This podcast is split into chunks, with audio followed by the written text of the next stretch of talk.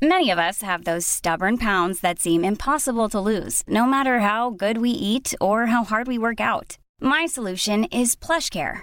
PlushCare is a leading telehealth provider with doctors who are there for you day and night to partner with you in your weight loss journey. They can prescribe FDA-approved weight loss medications like Wegovy and Zepbound for those who qualify. Plus, they accept most insurance plans. To get started, visit plushcare.com/weightloss. That's plushcare.com/weightloss. Hey, I'm Ryan Reynolds. Recently, I asked Mint Mobile's legal team if big wireless companies are allowed to raise prices due to inflation. They said yes. And then when I asked if raising prices technically violates those onerous two-year contracts, they said, "What the f*** are you talking about, you insane Hollywood ass!" So to recap, we're cutting the price of Mint Unlimited from $30 a month to just $15 a month. Give it a try at mintmobile.com/switch. $45 up front for 3 months plus taxes and fees. Promo rate for new customers for limited time. Unlimited more than 40 gigabytes per month. Slows full terms at mintmobile.com. When you're ready to pop the question, the last thing you want to do is second guess the ring. At BlueNile.com, you can design a one-of-a-kind ring with the ease and convenience of shopping online. Choose your diamond and setting. When you find the one, you'll get it delivered right to your door. Go to BlueNile.com and use promo code LISTEN to get $50 off your purchase of $500 or more. That's code LISTEN at BlueNile.com for $50 off your purchase. BlueNile.com, code LISTEN.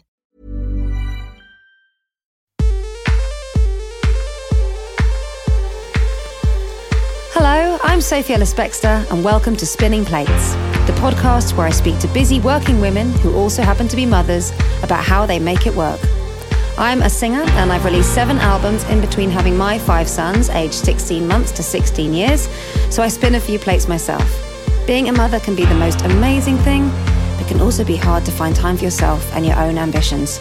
I want to be a bit nosy and see how other people balance everything. Welcome to Spinning Plates. Hello, my darlings. You join me as I walk back from school run. It's been a really, really rainy night, so I'm having to tuck in on the pavement because every time a car goes past, I get threatened with a big splash from all the huge puddles. Hasn't got me yet, though, which is good because I don't want that. To the passing pedestrians look a little bit insane because last night I recorded Graham Norton TV and have still got the makeup on from the show, so I've got a very beautiful blue eyeshadow and false eyelashes. It's not completely out of character for me to sleep in my makeup. However, the reason I ended up not being able to take it off was actually because the show was really fun, but I was a little bit nervous because Graham Norton's such a big TV program, and it's the first time I've ever been on that show where I'm just a guest, not singing. So that's a bit scary. And the other people on the show was Cadena Cox, who's an amazing gold medal winning Paralympic athlete. She won 2 golds in Tokyo this year, as well as just winning Celebrity MasterChef. Blimey. Greg Davis, he's a very funny chap. And Dave Grohl, who is obviously like one of the coolest people there is. Plus music with Jack Savaretti and Nile Rodgers. Who's obviously... I don't use the word legend very often, but I think with Nile Rodgers, you probably are okay with that, aren't you? Amazing man. So anyway, I was a bit nervous because it's like quite a, big group of people to sit with. So after the show, Richard and I went for some drinks, which was nice. And then I just got home and we were watching Squid Games, which if you haven't watched it, it's really good. Anyway, and I was like, oh, I should probably go to bed soon. And then little Mickey Jones decides to wake up. And he was up basically from like midnight till about 3:30. So it felt like absolute torture. Anyway, so that was my night. And that's why I slept in my makeup, really. Because I sort of passed out with fatigue some point around like 3:15. Not having had the opportunity to take my face off. That's what you did to me, Mickey. You made me do a walk of shame in my blue eyeshadow. Anyway. Because I've got a book coming out next week. which I feel like I have talked to you about, but then, I don't know, maybe not that much. Anyway, it's coming out. Well, I say next week. When you hear this, it will be this week, because I'm talking to you now. It's Friday morning, and this is published on Monday. So yeah, so I'm very excited, but also really nervous about it coming out. But I feel like in like 2 weeks' time, it'll be, you know, old news, baby. It's just. Yeah, there's something funny, because you write down your book and you're really honest and you write all this stuff and you think about how you want to articulate things. And then people ask you questions about the book and you're a bit like, I've sort of said what I wanted to say and how I wanted to say it in the book, so can we just not ask me any questions, please? But anyway, it's coming out now, so that's what's happening. Anyway, my guest this week, you can tell I haven't had much sleep, can't you? My brain's a little bit foggy. Yes, so my guest this week, oh, she's lovely, Rachel Ammer. So Rachel Ammer is someone I've been following on Instagram for ages. She's a vegan chef. Her food always looks beautiful and delicious. And she's also one of those people who's got that lovely sort of magnetic charisma about her when she's talking about her food and her lifestyle. You feel like, oh, that looks like health and fun and vitality. She also has had a baby, and the glimpses of him you see on Instagram confirm he is incredibly sweet. She lives with her mum, and so we spoke about the bond she has with her mum and having a lockdown baby, and you know, the good bits about that and the bits that were a bit more challenging. And of course we talk about food for a bit as well.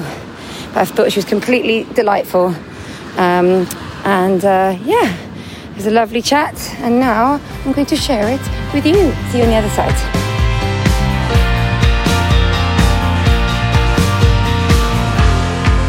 But how's everything going? You've got a new book coming out at the end of this month, haven't you?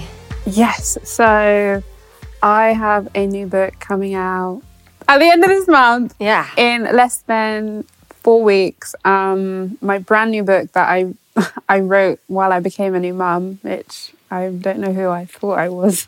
I was like, yeah, I'll do it. He's 6 weeks old. Yeah, let's go. But I'm really, really excited about it. It's like the two babies in my life. It was actually very emotional when I actually got given the book, because I didn't realise how much of my emotions were wrapped in it, because it was my whole new motherhood journey. So, I remember I just got it, and I kind of like just froze and was like, I don't know what to do with it, because suddenly I have to process all my motherhood in this book. And I was like, oh my God, what's happened? This is really emotional.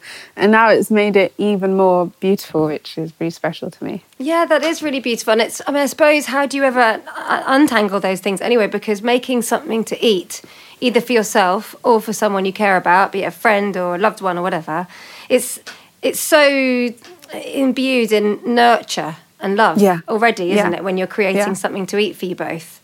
I mean, you've already just said, like, what was I thinking, you know, 6-week-old baby. Can you remember how you were feeling at the time when you thought, yeah, a book is a great plan? Well, it's like I planned it before I gave birth, but I was pregnant. But I was going back and forth with publishers and ideas, so it wasn't set in stone. So it was only kind of after I had the baby that I was like, okay, go, this is the deadline, you've got to deliver it. And it was really hard, because like I didn't know what motherhood really was. Like, I have a great mum, I have a great role model, and I love her, so that was a great start. I wasn't sure what motherhood would be like for me in terms of if someone had a baby and I was around them, I would not be the one going up to the baby, because I had that kind of like, oh, if the baby doesn't like me, I'm going to be sad. So I'm just going to let the baby do what the baby wants to do, and I'm not going to interrupt. But I always knew that when I have kids one day, like, I'm really excited about it. So I became a mum, and like, one, I don't know why. Like, I planned to breastfeed, but I had no idea that breastfeeding was all through the night. I don't know. I think part of the problem was because of lockdown, there was no like mum groups or like antenatal classes or anything. So I just kind of threw myself in, and suddenly I'm like, I have a baby that has colic. I didn't even know what colic was. Oh, I'm doing reflexology on his feet to try and make him fart and poo and like, and he's upset. Like, it was just this whole like, I'm exhausted. Like, I haven't slept in days. And my mum was looking at me like, wow, Rach, you look rough. And luckily she would just walk him up and down the stairs to help with the colic. And I would just be like on the sofa in the summer, just melting. And then it came to writing a book. So I kind of feel like I was a bit of a zombie through the beginning. And luckily my mum was just that kind of hero that I could be like, okay, mum, I have to test recipes. And she would just hold him in the kitchen or put him on the bouncer and just bounce him, make him laugh. And then I'd just be there cooking. And then at the end of it, she would get a really delicious meal. And then she also got to like create this beautiful relationship with her grandson. And it just became this really crazy, hectic, wild, but beautiful experience in writing a book. Yeah, well, I'm smiling for a lot of that because you've already touched on so many things I wanted to speak to you about.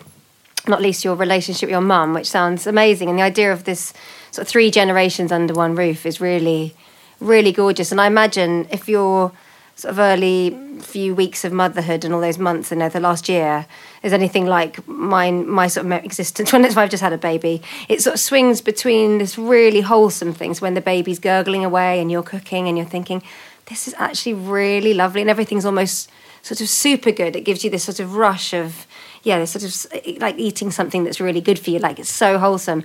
Or all the wheels are falling off and the baby needs something and you're thinking, I don't actually know how, it's like hanging by a thread, the entire thing. And there's not really a lot in the middle. It's sort of either or like one or the other.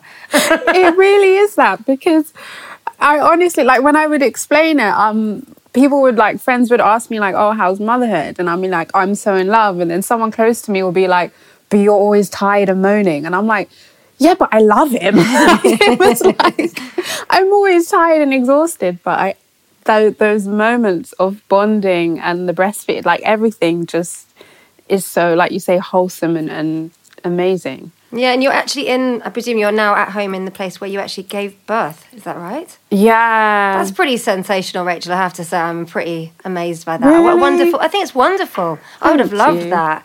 I mean, was it kind of the plan right from the start that you liked the... Is that where your mum had you? Were you born in this house? Wow. So, yeah, this house... My mum and dad bought this house over 30 years ago, so the price comparison is a joke. But luckily, me and my brother were raised here, and London is so expensive that I haven't moved out because I want to buy. I don't want to rent, but it's just meant I'm still here. But luckily, it's just me and my mum, and she's like my best friend. And then when I found out I was pregnant, I just said I want a home birth. It was like that was the only option in my head. Because I knew I was born in this house, and it was just like, I mean, fair enough, I've never had a close friend or family member give birth, so I'd never really seen it. But I just knew I want to do it at home. Mm. And I had to fight and push for it because of the state of the pandemic and everything. I just knew that this was the safest place for me to do it, and I just knew that I can't have one person in the room. I can't have my son's dad and not my mum, and I can't say to his dad, can you just sit this one out so I can be with my mum, because that's just not okay either. Whereas if I do it at home, I've got them too. I'm in my safe space. I know this house. I've lived here my whole life. It just made complete sense, and I fought for it, and it was so... Well, it was hard, but it was beautiful. I had 2 midwives come, and I had neo soul in the background. I had incense. The first 2 midwives, their shift ended, but they didn't even want to leave because they were having such a nice time. Oh, wow. So then I had another 2 midwives, and there was 4 midwives. My windows were open. It was a warm summer's day. I mean, I was in pain, but there was still something really calming and beautiful about it, and I've recorded some of it that I look back on, which is amazing. And at the end, when he finally came, it was like everyone just broke for recess, and there was an ambulance outside because I had stitches, and the neighbours all came out and they're like, "Woo, Rachel, congratulations!" And the midwives broke and they were like, "Wow, that was amazing. I'll see you another time." And it was just like quite surreal when I look back at how special that whole thing was. And I'm so grateful that for me, knew that I needed that, and I stuck with it, and it was perfect. Yeah, and I imagine if you're close to your mum in the way that I'm close to my mum, if your mum hadn't been someone sort of supporting that from the get-go, it would have probably been really hard to actually push for that, even if Absolutely. Instinctively that's what you wanted. But having your mum say, yeah, that I've done that and it worked for me as well. Must have really helped. Massively. And I think I'm also really grateful for my mum in that respect, because she's my other anchor. So even in childbirth, if I'm kind of losing myself a little bit, she just brings me down to earth. She's done it. She's done it in this environment. I trust her with my life. So it gives you so much confidence to fight for yourself internally and externally. And yeah. Yeah. And can you feel the layers of your relationship with your mum building through what you've gone through just in the last 12 months? Yeah. That's pretty amazing, isn't it? You're already close, but... Yeah, she was already a best friend. And then her... I said to someone the other day, like, I felt unconditional love through how she raised me, but having a baby kind of really showed me what it was. Mm. And even in becoming a mum, she just had my back so much. And her focus in raising me was always to nurture and help first. It was never to try and control or try and tell me what to do. And that's why even now when I have my baby... She's still the same nurture first. I never feel like, oh, go away, mum. It's like she just has my back and she's there for me. And it's such a beautiful relationship. And I'm glad that my son now will get to have that with my mum, because I just think that's so great for him. Yeah, and I think one of the things, the sort of unexpected joys actually of raising a small person is seeing the relationships that they form with other people, and it's sort of nothing to do with you in a really good way. So like your son and his grandma will have something that's just theirs, and you're kind of in the peripheral of that, and that's quite a nice feeling, like it's just for them. Yeah. And it can actually end up being really, beneficial. And I think, that whole thing about the grandparent is they have that very non-judgmental way of helping to raise their grandbabies, which as parents it's sometimes quite hard. You think you're being like that, but really it's very up close to your face, and you can't help but let all your feelings and worries get in the way. I mean, my eldest now, I'm actually, because sort of the plan is that when he moves out, my mum lives 10 minutes away and she now lives on her own, and I want him to move in there. I think that'd be a really good place so he can go and live there. So he'll still be near. Yeah. We get an extra bedroom back, which would be handy for my next one down. But yeah, it would just mean that they can continue living like that. I think that'd be really, I think that's really, really nice. Yeah. It's quite cute, isn't it? Yeah. They both seem open to that at the moment, which is good. So you've spoken about when you saw your book. I mean, can you tell me a little bit more about the book? Because this is one pot cooking, is that right? Yeah, so the idea behind the book really came from when I was touring my first book, and everyone just kept asking, how do you maintain a vegan diet? And I realised that I just relearned how to cook.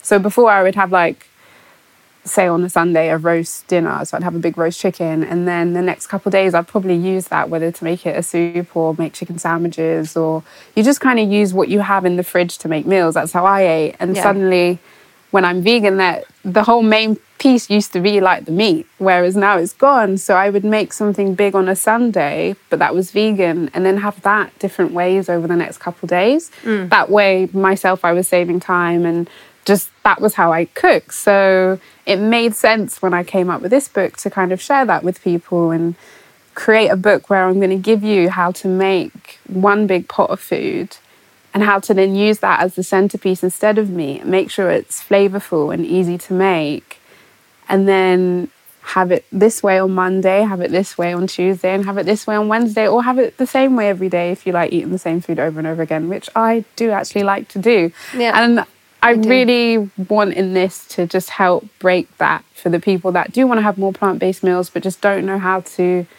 have it more than once, or get into the habit of cooking with vegetables more often and how to make them flavourful. So that's the goal here. Yeah, and I think one of the things that one of the reasons I've been following you on Instagram for ages is because I think you make your food pictures, they always look so inviting that I'm not even thinking about the fact that they're vegan, which I know sounds like I'm sure a lot of people say that to you, but it's just, I think sometimes if you're someone that does eat meat in your diet, you feel like when you go for the plant-based options, you're sort of doing, it's quite a conscious thing, like, but actually, the things you make, I always think, that just looks, my brain just goes, yummy, I just want to eat that. I mean, I think food photography is such a big part of it. I mean, when you start cooking, did you have to sort of develop that skill for how to make the food really jump out in the photos? I think I was just kind of YOLOing it in the beginning.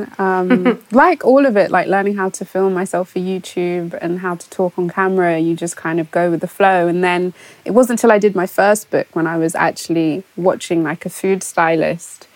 And my mind was suddenly blown because I was like, wow, this is like behind the mirror. Like there's like planning involved and plates and the lighting and making the food look as attractive as possible. And I think what helped me before seeing that experience was I just gravitate towards a really healthy looking plate of food. And when I say healthy looking, I mean just full of loads of food and variety. I'm not really a fan of a beige plate. I do like some variety and colour. Yeah, and spice and all those things. Yeah. I want to see the sauce and the spices and the char grills and whatever I've made, it's tasty for the reasoning of how I've created texture or added flavours and layers, and I want to see that in my pictures so that people understand that really tastes good. Yeah. And I mean, you've spoken about the sort of behind the scenes of a cookery book, and when you first did your first book, presumably you've done it yourself for ages, and that's why there's interest. That's why you've written a pitch for how you picture the book being, and then suddenly cookbooks, they've got a whole kind of energy to them because the people that make cookbooks churn out lots in the year. There's a kind of, these are the people that do the different roles, and if you're not careful, you probably end up with something that's sort of a vague version of what you do, but not actually 100% like representing the same style, especially when you've already established yourself in a very visual world with all social media and everything.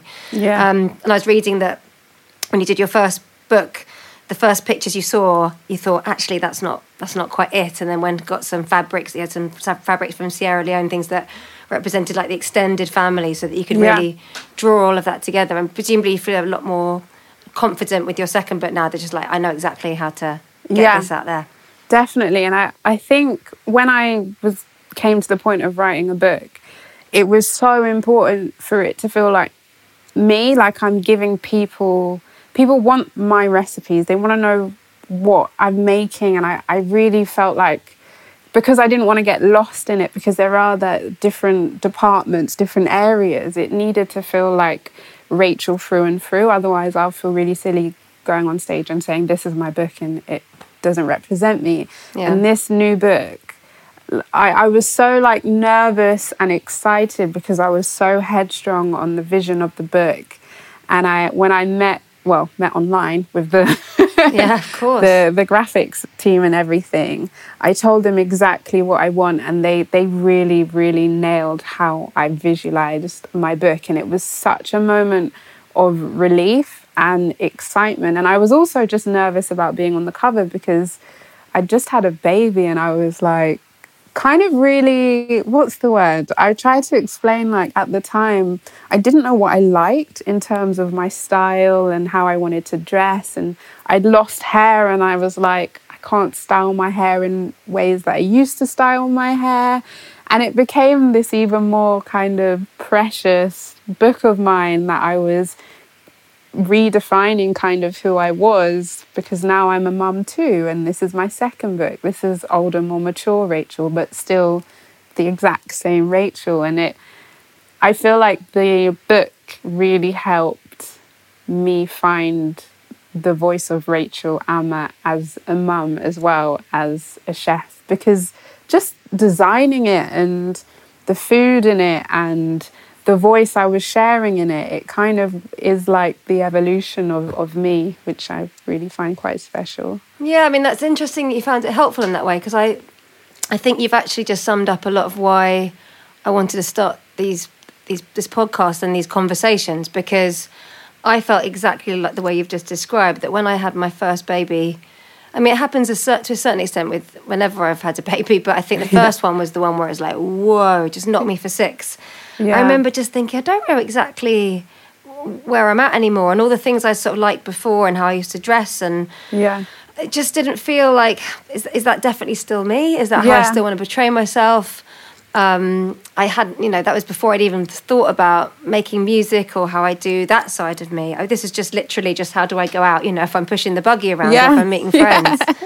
And I think some women feel that to, you know, the greater or lesser extent. But I think it's quite hard not to feel that at all, just because there's this new thing of like, okay, I'm now a mum. And I think part of that process is quite homogenizing in a way, because you're suddenly part of this whole new part, like new demographic, if you like. You know, you're now, okay, you're now a new parent. You'll be wanting these products, and this is how you're probably feeling. And welcome to all these, you know, online discussion things. And it can make you feel like you're quite lost in it, hard to find exactly who you are and what works for you. And I wonder if it is, in some ways, the fact that you are in more of a lockdown situation and at home with your mum and your baby, and it was a lot more focused, you could sort of work through that in a different way, I wonder?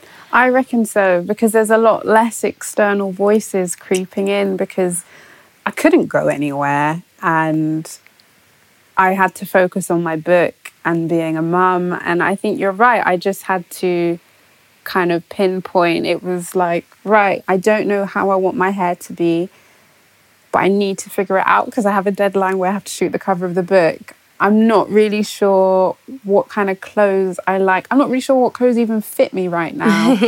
And I'm not sure what clothes work with breastfeeding. Exactly, you've got a new body as well. Like, your body isn't the same shape necessarily. Completely different. Like, and it's like, I don't even know when it's going to be in a position where it's going to stay the same again for a while, because I know for now it's going to keep changing. And it is just, you're just up in the air. And I remember... my son's dad was like, okay, I'm just going to buy you a bunch of clothes. What do you want? And I said, I don't know. Like, I don't know what I like. Like, that isn't helping me right now. And he was like, well, he was like, you're dressing like grandma. And I was like, I'm just wearing tracksuits because I don't know what else to wear. And then he bought me all these clothes and I was like, but I don't know how to wear them right now because my body is different. And you're just so confused. Yeah. Even to this day, like, I feel like I've pinpointed and found this new Rachel from this kind of, what is happening right now? Who am I? It's so interesting. Yeah, and I think that will continue to evolve because your baby is he just turned one? He's still very little. Oh, the first birthday, that's so cute. I mean, did you kind of, I suppose, obviously you haven't got anything to directly compare it to, but do you feel like there were big things that people who became parents during lockdown would all agree is a sort of a pro and a con? You'd think there are things that you probably experience quite differently. I think there's pros and cons in a lot. I think I notice people are worried that I have a lockdown baby, which I asked them what they mean by that. And they say, like, antisocial. And I don't think my son is antisocial at all, actually. I think there's, like, external pressures on what other people expect a baby that was in lockdown to be like, where it's like, can we just remove that and just see who they are and who they evolve to be? I think... there was pros of not going out to mum activities because I even had the app and it was too much headache for me that I deleted the app because I noticed that any pregnant lady might have the worry or concern, and then it's on an app and then everyone's asking, and then there's this kind of intense pressure about measuring kicks and measuring this and all. And to me... I didn't approach my pregnancy like that. And I was like, whoa, whoa, whoa, everyone else's problems are now becoming my problem. I don't want this anymore. And I deleted the app. And I think if there was more in real life things that happen out of lockdown, that might have been more conversations that I would have wanted to avoid. Mm. But equally, at the same token, I didn't know that I was going to be breastfeeding through the night. I might have known that if I had met mums who'd had kids already. And even so, do you think the baby was just not going to want anything to eat during the night? I don't know what I was thinking. Honestly, like why did you think people always talk about being so tired? You know, it's so crazy to me because, like, mums will say they're tired. Yeah, and I'm like, oh yeah, it must be. And I'm like, Rachel, what was you thinking? You had no idea. It's like... you thought you were going to have a very, like, just baby that goes, you know what, it's about 8 p.m. I'll see you at 8 o'clock in the morning. I actually had Thank you for a lovely day. I'll see you in the morning. Literally, I think I must have just thought, oh, everyone's surviving, so it mustn't be that bad. Like, I'm just so naive about what it actually takes. So naive. I even remember I said to my uncle's wife, when I was a lot younger, I was still a teenager, something about my new dog and how it would wake me up through the night. It must be like a new baby. I'm like, Rachel, how dare you compare your dog to... I don't know. I've heard that comparison before. Don't worry about that. Yeah, well, now I'm like, there's zero comparison. Wildly apart. Maybe the universe's punishment was, here, have a colicky baby that doesn't sleep more than 2 hours, maybe 3 if you're lucky, and now I've learned my lesson. That is pretty tough, though. Is he sleeping better now? He's still sleeping every 2 hours, nearly 3. That's rough. I do feel for you with that. Hey, it's Sharon, and here's where it gets interesting. Raise your hand if you want salon-perfect nails for just $2 a manicure. Yeah, me too. With the Alvin June Manny system, you can say goodbye to expensive services that take hours and hours and love your nails more than ever. I would know. I've been doing it for years. Get 20% off your first Manny system with code PERFECTMANNY20 at oliveandjune.com/PerfectManny20. That's PerfectManny20 at oliveandjune.com/PerfectManny20. Hey, I'm Ryan Reynolds. Recently, I asked Mint Mobile's legal team if big wireless companies are allowed to raise prices due to inflation. They said yes. And then when I asked if raising prices technically violates those onerous 2-year contracts, they said, what the f*** are you talking about, you insane Hollywood ass So to recap, we're cutting the price of Mint Unlimited from $30 a month to just $15 a month. Give it a try at mintmobile.com/switch. $45 up front for 3 months plus taxes and fees. Promo rate for new customers for limited time. Unlimited more than 40 gigabytes per month. Slows full terms at mintmobile.com. Many of us have those stubborn pounds that seem impossible to lose, no matter how good we eat or how hard we work out. My solution is PlushCare.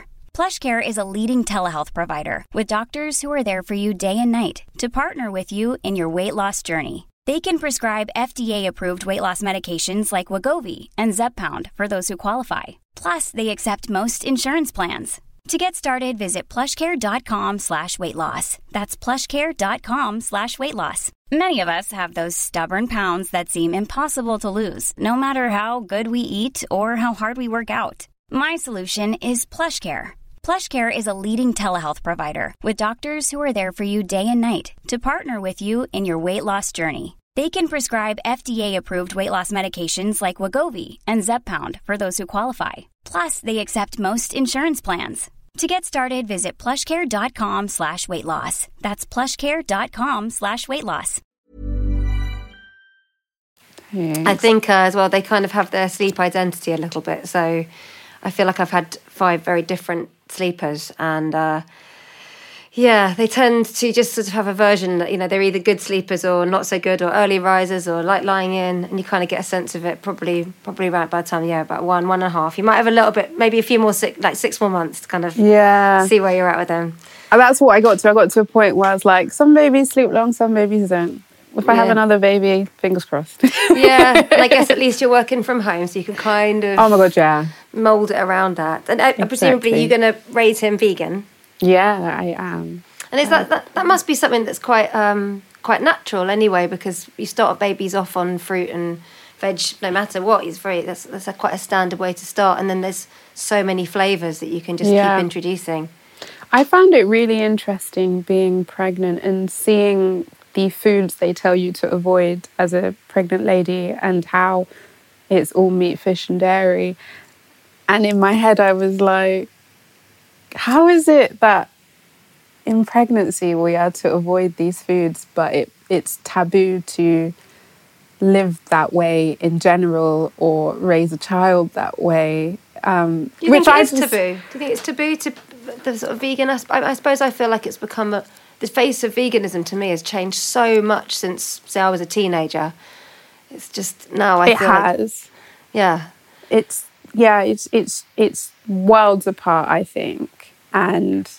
But I still have conversations where I explain why I have to explain why I wouldn't give my son milk, dairy, which I find a little bit frustrating. Or I've been questioned about how I'd be healthy in my pregnancy or if I would get enough protein, or just things like that, which were a little bit frustrating.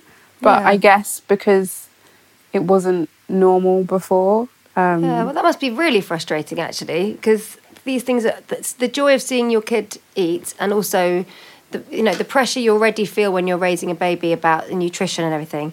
I mean, I've actually had two dairy intolerant kids, so I've done 2 years solid where they haven't touched anything like cheese or milk or anything.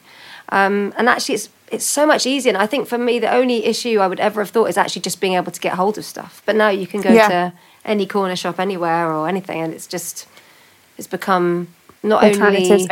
Alternatives everywhere, and not just as a very acceptable thing, but actually a thing that people are actively encouraged to make part of their diet now, just as part of how the world is evolving.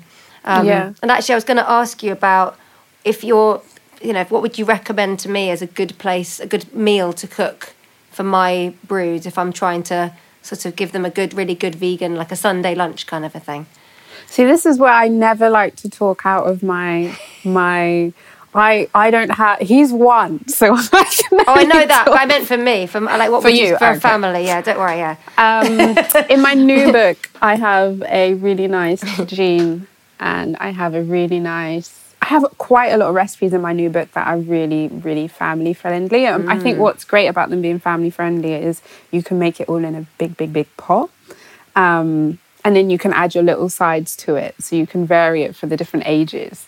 So I have I have a chapter called Basics where I've got roast all on one tray, vegetables and some legumes, and then different spices or herbs to keep it simple for various taste buds that I think are going to be family favourite recipes. Ooh, yeah, we'll definitely have to check all of that out. I mean, we do try and eat quite a lot of plant-based here anyway, just to keep it healthy. It doesn't feel right doing lots of meat and fish, I don't think, anyway. But I think my favourite is when you've done it and no one even really notices. Yeah. That is, honestly, I still get that to this day. On his first birthday, I cooked for family in the garden. So I cooked for like 50 people, and none of them are vegan. Two people were vegan. And I literally had my cousins coming up to me, and most of them are Caribbean, and they're like, "Rachel, what is in this? What did you put?" Like, they're completely shocked. All the food was gone. There was none left for me. The plates were empty, and it was constant questions. How is this vegan? What did you put in this? How comes it tastes so good? Because my mission is just to make textures flavorful. And also, I think what I explain to people in vegan food, sometimes when I was new to it, I wasn't giving myself enough variety of food, and I was finding myself hungry. And one of the ways that I helped myself was to base my meal, my centerpiece, around a protein source, whether it was a chickpea or a butter bean or kidney beans or tofu or a plant-based alternative. So every time I had that main centerpiece, I knew that it was full-bodied and it was going to fill me up. And I wasn't going to go to sleep hungry, because I did that in my first 2 weeks of veganism, and it was tragic. Yeah. Well, because the veganism, this is something that happened about 5 years ago. Is that right? When I went vegan, or six, yeah, 5 or 6. Cool. And do you still find that you occasionally do get any cravings for the things you used to eat before, or has that just completely gone now? Chicken. Really. So I heard that you used to like KFC and that kind of thing. Yeah, I used to love a bit of fried chicken. That was my thing. Also, just being Caribbean, I had jerk chicken and I had curry goat and I had all this Caribbean food was just like a big warm hug to me. That's what I knew. And I think that's why when I went vegan, it was my mission to have the same delicious food that I thought was delicious before, just in plant-based ways. Even in my book, I've got a Cajun deep-fried oyster mushrooms, which they are phenomenal fried chicken alternatives that would shock. All mushroom haters would eat that and go, "I think I like mushrooms." Because it sounds good. Oh, it's so delicious. You get the texture and you get the crispy seasoned outer skin, and not skin, just fried batter. And it's so nostalgic to the original and you don't feel like you're missing out on the fried chicken. I can make jerk in ways and season it on vegetables or vegan meats and make it so good that you're not thinking, I risked this was on a piece of chicken. And that makes me like feel good, because the reason that I went vegan, a large part of it, as well as animal welfare, was just nutrition and health. And I was quite annoyed as a city girl in London that I never really knew much about the farming processes. And I had no idea how my fried chicken was ending up on my plate. And it really annoyed me that I was so clueless to it. And I wanted my friends and my family to reap the benefits of having more whole foods and plant-based foods, that they are delicious and actually they're fueling your body in really nice ways. So to be able to do what I do now and have people enjoy my food, enjoy the recipes, reaping the taste and the nutrition aspects, it honestly just makes me so happy. Yeah, and that's such a great motivation, because you've kind of, for the last few things you've been saying, you've got so many strands there. You know, the experience of all the flavours you tried before and wanting to make sure that you've got, as you said, that nutritional hug, you're getting all of that nourishment, the idea of actually bettering people, but also making it so delicious and exciting and zingy. And, you know, when you mentioned nostalgia, and I was thinking, you know, it sounded like when I watched an interview with you and you were talking about things you wanted to do when you were growing up. And actually one of them, I think, is music management, which I thought was really interesting. And I know music's still a really big part of your life, but I wondered if you know, to what extent your family is sort of woven into the dishes that you create. Are they all kind of represented there? Do you think of them when you're kind of cooking things and picturing them all sort of around the table eating it? Well, so my grandma from St. Lucia, she was a cook, and she cooked at hospitals, she cooked at nursing homes, she cooked at schools. And when she was here, she would cook on the Sunday for the family, on Boxing Day or the family reunions. My grandma would cook. And when I was younger, I didn't really, you just take it for granted. You just, oh, she's a great cook. We know that. Food's great. And now that I've found this career in cooking, it feels like, especially my love for Caribbean food and why it feels like a big warm hug to me, I think is partly because it reminds me of her kitchen, because that was the smells I had and that is my roots, but I never cooked with her. So I feel especially kind of connected to her, and I feel like she would be looking down on me and be really excited and proud that little Rachel, her little granddaughter, has suddenly found this love of cooking, and especially in Caribbean food, which is her home. And I like to think I'm doing her justice. So it feels really special. Oh, I think you're more than doing her justice. I mean, you know, you get to speak her name and it continues the legacy. And also, if she was cooking in, you know, hospitals and schools, it's like, this is a woman who can cook under pressure. This is a woman who can cook for time, like get all those plates out there, like cook for lots of people. She probably found doing your Sunday lunch is like a bit of a doddle in comparison, because it's like she can talk to people, like it's like half the number of people at least. Yeah, like, I think that's a lovely thing about cooking, and I think that's the way it works. It's so close to home and food. I feel like your food relationship is kind of crystallised by the time you're about 10 in a lot of ways, in terms of associations and your sort of emotional response to, you know, how excited you get about cooking something when something's in front of you. It's also sort of part of like your early, it's another version of language, I feel like. It is. And I feel like good food it's universal. There is,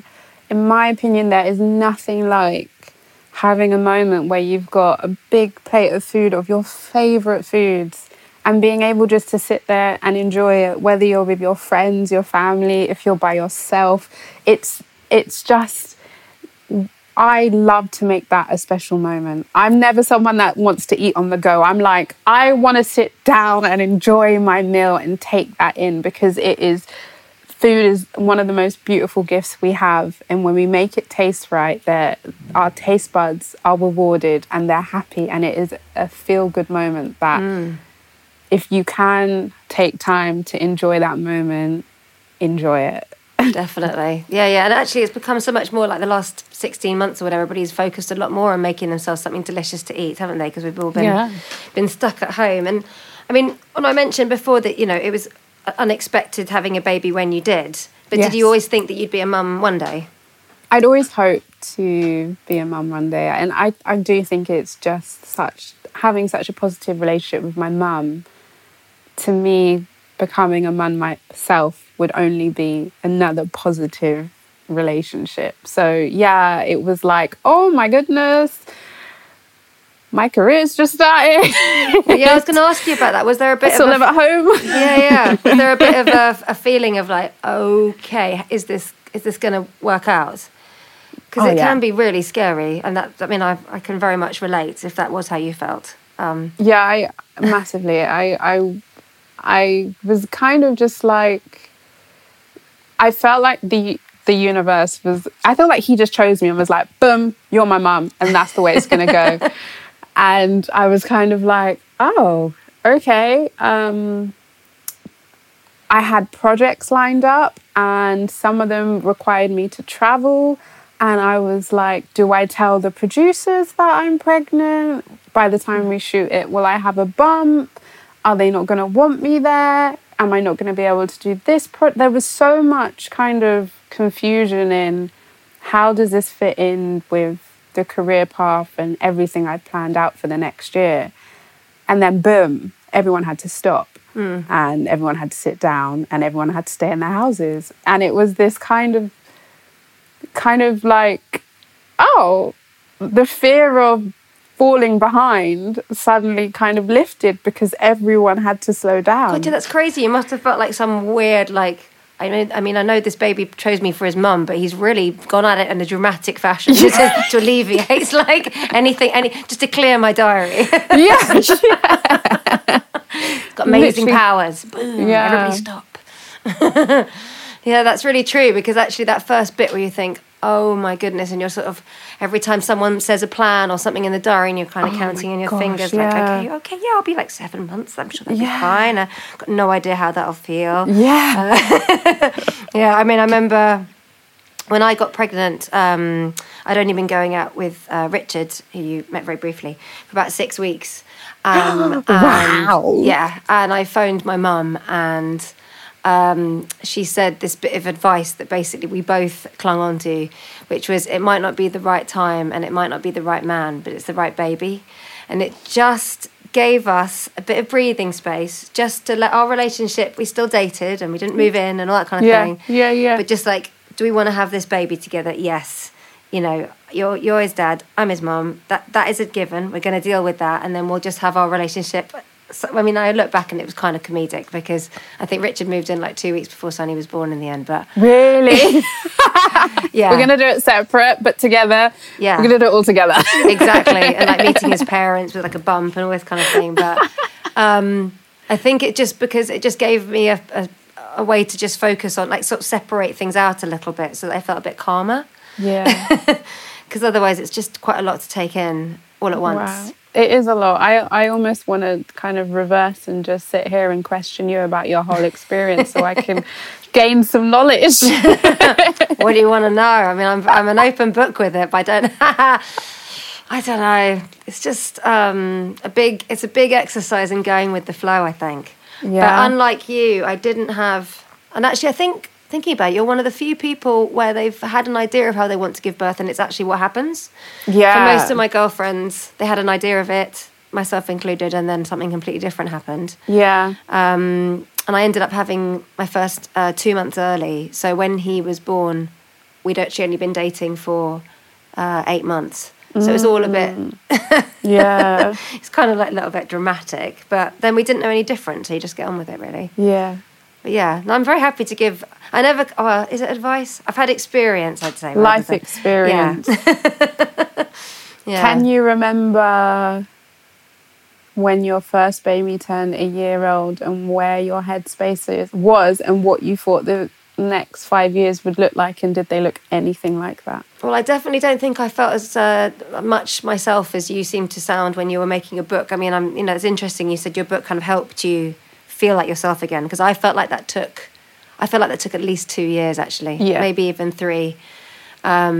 And all my work, I just had to park it. I was when I you didn't have a pandemic then. I didn't have a pandemic, no. But I did when I realised I was pregnant. I was just releasing my first single from my second album. Wow! So the timing was pretty bad, wow. Sort of comedically bad. And I didn't tell anybody. And the first single was a song called "Mixed Up World," and I was singing it on Top of the Pops, and I was newly pregnant, but no one knew. No one knew I was dating Richard. Wow. And I was also still being managed by someone I previously dated. So the whole thing was quite intense. Yeah, that's a lot to take in. That's a lot to take in. It's a very intense time. And I'd say basically everything's kind of been much easier since then. Really? Yeah, I think that was the worst bit, really, and like suddenly being born early.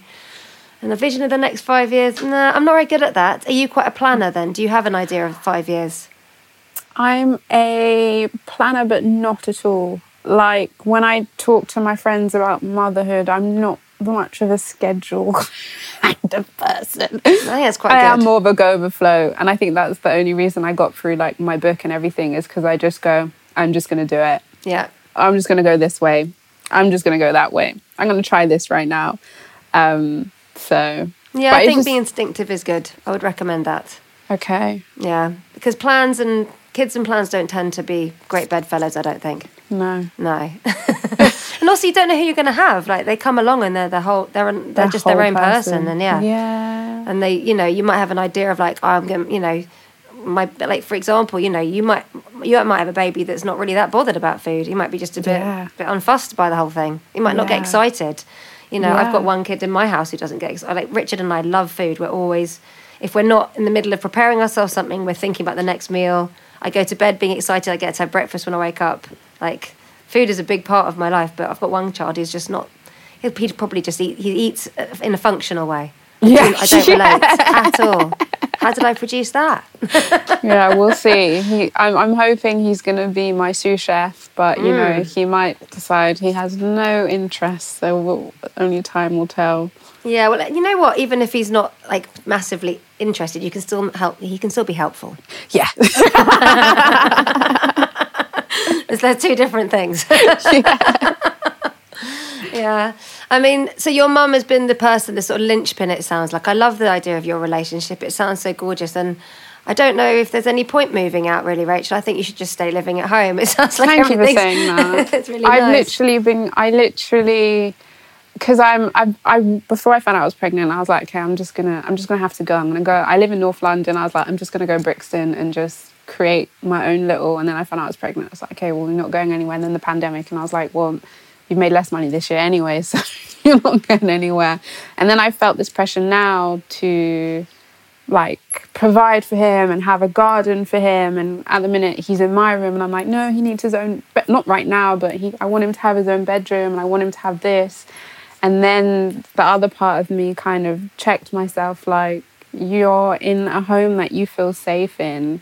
That is a really beautiful home that you actually love, with your mum, who is also your best friend and is taking care of your son when you're working.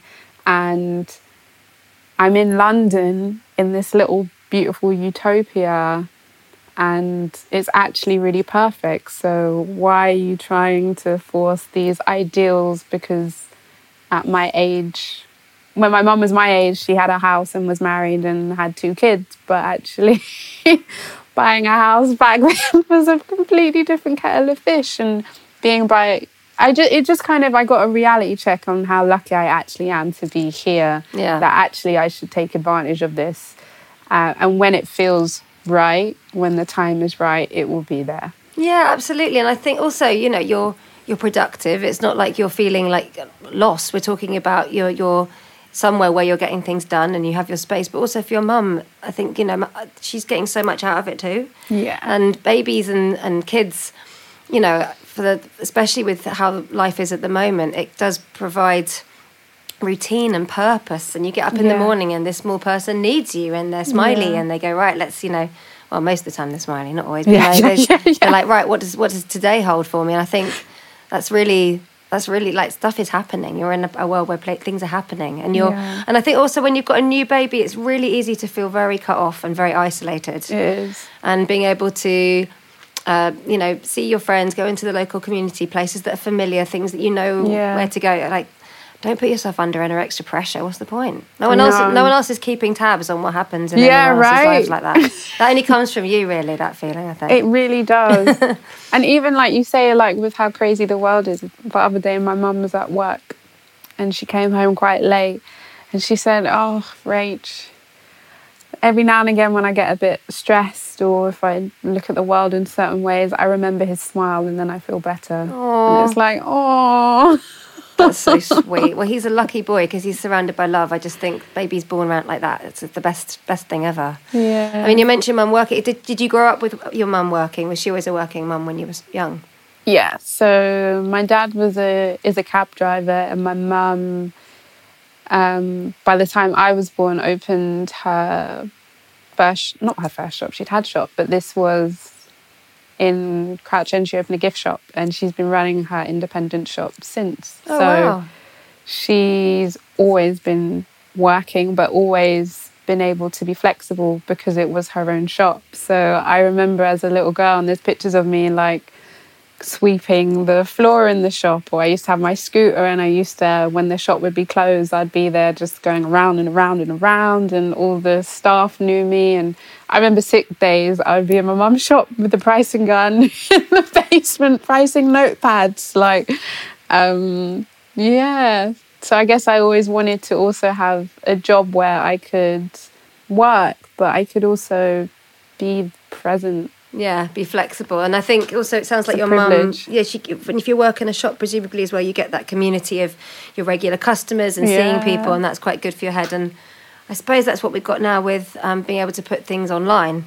It's the community that you can find. I mean, did you feel like it really kind of gained something extra in the last while, where everybody's obviously been turning to their phones to find things to do and places to be and watch lives and all this sort of thing?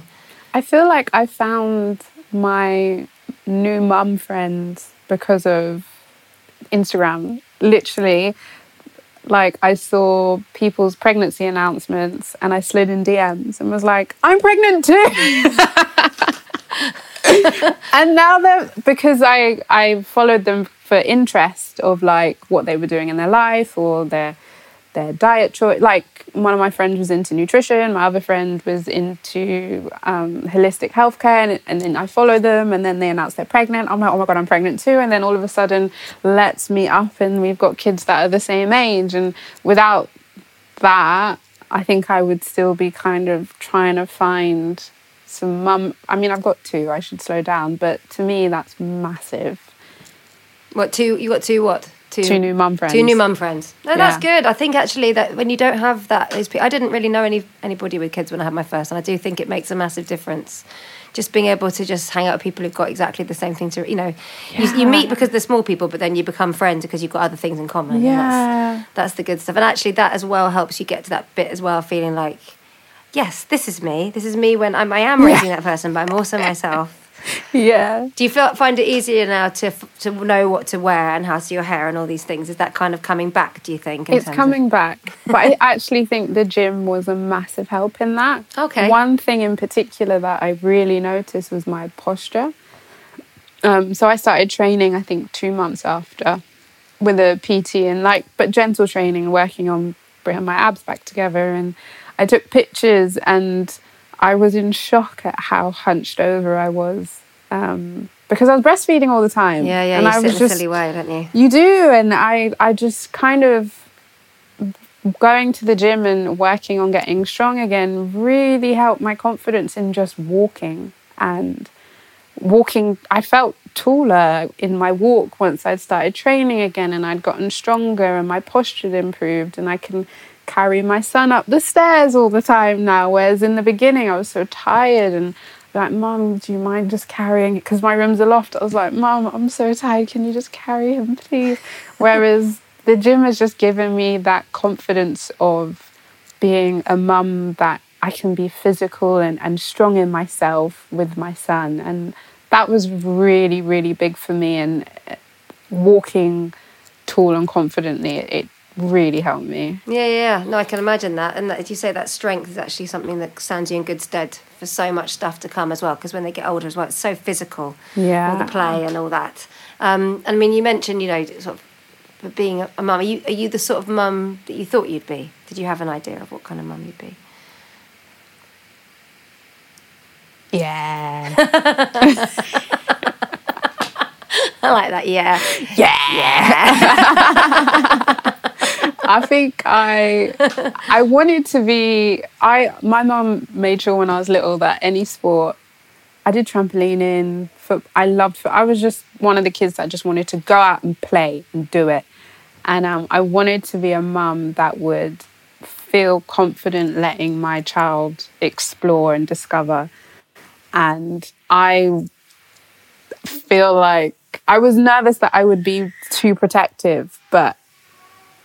I think I've got a good balance because I've unconsciously just watched my mum and picked up so much that I feel really comfortable and confident in how things are going. Yeah, I think having your mum with you like that is actually something that's pretty magical. I think a lot of people would think that would have been a really lovely thing. And especially with the lockdown stuff, some people had to wait a really long time to have their parents with them. So I think that's... Wow. That's actually really, you've managed to take something really special out of what's the circumstance. I think it's really lovely. I do say to people, if you're lucky enough to have such a positive role model with your mum or dad, to have them there with you when you have a new baby is everything. Yeah, I would agree with that.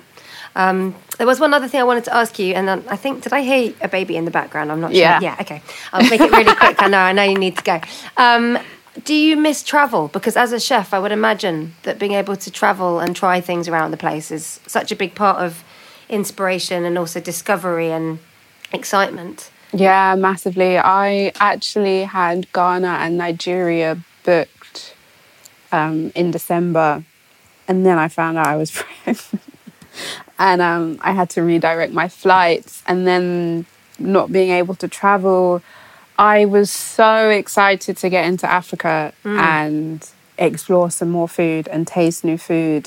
And it really, that was massive for me. And it actually really made me upset in not being able to go with everything that's going on. But equally, I found a new love of just watching travel food vloggers. God, that feels like a bloody tongue twister. And I would just watch people in all over the world trying food and sharing their experiences. And that has been like my saving grace because I love food and I love the exploration of it. I love the food stories. I love understanding different cultures and how they cook and what they cook and how they eat and the history behind it. So I one of my plans is to rediscover my roots in Africa, in Sierra Leone, through food, and hopefully, fingers crossed, I will be able to do that soon, because it is so important and special. That sounds like an amazing adventure as well.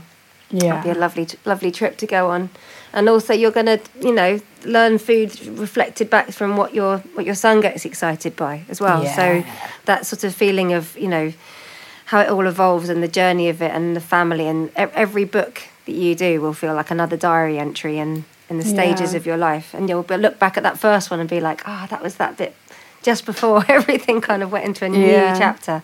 It's really exciting. I wish you all the best with your new book. I'll definitely be checking it out and trying some of the stuff out. Yeah. I'll let you know. I'll give you some feedback from the Jones boys. Yeah. And in the meantime, will you thank your mum with the bubba now? Thank her for me. I will. Normally, in an ideal world, I record these in person, and I've yet to actually interview anybody who's got a small baby that I can just have a little squidge with. So this could have been it. This could have been it. I'll have to make do with just the idea of it. It's fine. Yeah, and I'll go back to my. Well, they're all right. They're still a bit cuddly, but not quite. So yeah, my 2-year-old's got to that really bossy stage. So really, oh yeah. I mean, so I like these are all the stages I need to learn. This is where you have to teach me what's coming. Yeah, but it's nice. I mean, I actually really love the age of sort of between like 2 and 3 because they're sort of, they're kind of like small crazy people because they've got no common sense. There's no rule book. He's quite articulate now, so he can just tell me what he wants to do, and it's just whatever idea, you know, takes his fancy, and that's what we're doing. Really? I quite like all that. It's like having, yeah, like a little crazy person with you. I quite enjoy it. Okay, I'll look forward to that then. Thank you so much for talking. Oh, thank you. Today. It was so nice talking to you, and I wish you all the best of everything. Thank you so much. Yeah, go and give that baby a little squeech for me. I will. Cool. All right, take care, Rachel. Thank you. All the best.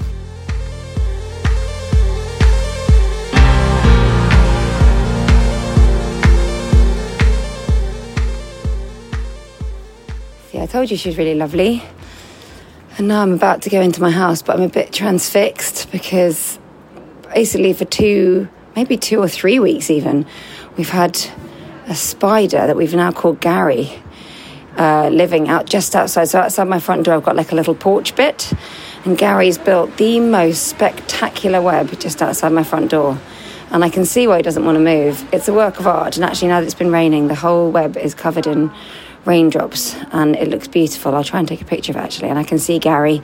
He's not on his web, he's sort of stuck to the side. He's huge, he's quite a traditional garden spider in his colouring, but he's a super size one.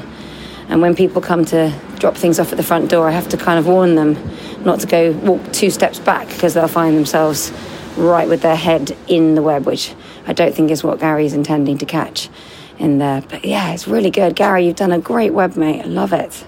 Really beautiful. Aren't spiders amazing? Imagine having an instinct just to do that. I do like spider webs, I do, which is lucky because our garden's full of them. But anyway, thank you for, as ever, lending me your ears. Please do keep your comments, podcast guest suggestions, and general, all-round, keep-up-the-good-work type comments coming, because they're really good for my morale, because I adore doing the podcast, but it's such a passion project, and it's really nice when, I know it's reaching you. It's a good feeling. It's a nice little community we have here, isn't it? Oh, anyway, I should probably go in, and I can see that I've got to take the milk in. We've got milkmen around here, and I can see that the milk is directly underneath Gary's web. So there's a little bit of trepidation when it comes to bending down and picking up all those bottles. But I'm going to go for it. Tune in next week to see how I got on with the web. Don't, that would be very boring. Tune in because I have a lovely guest. See you soon. Have a great week. Love you lots. Bye.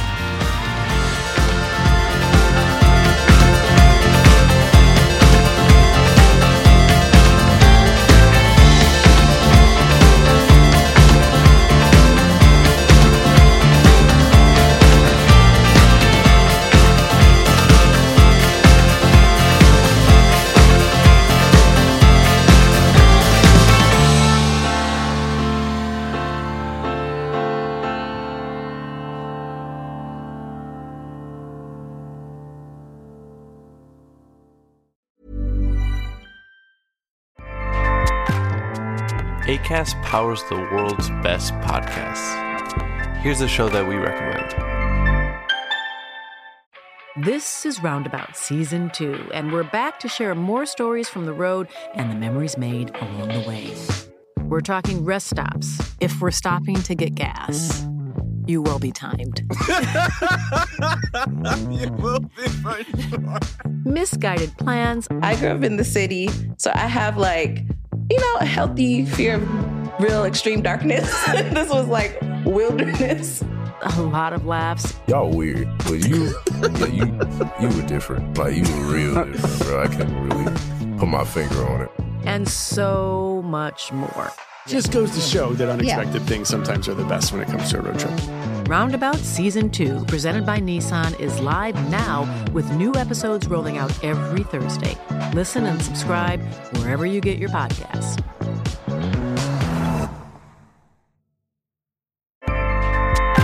Acast helps creators launch, grow, and monetize their podcasts everywhere. Acast.com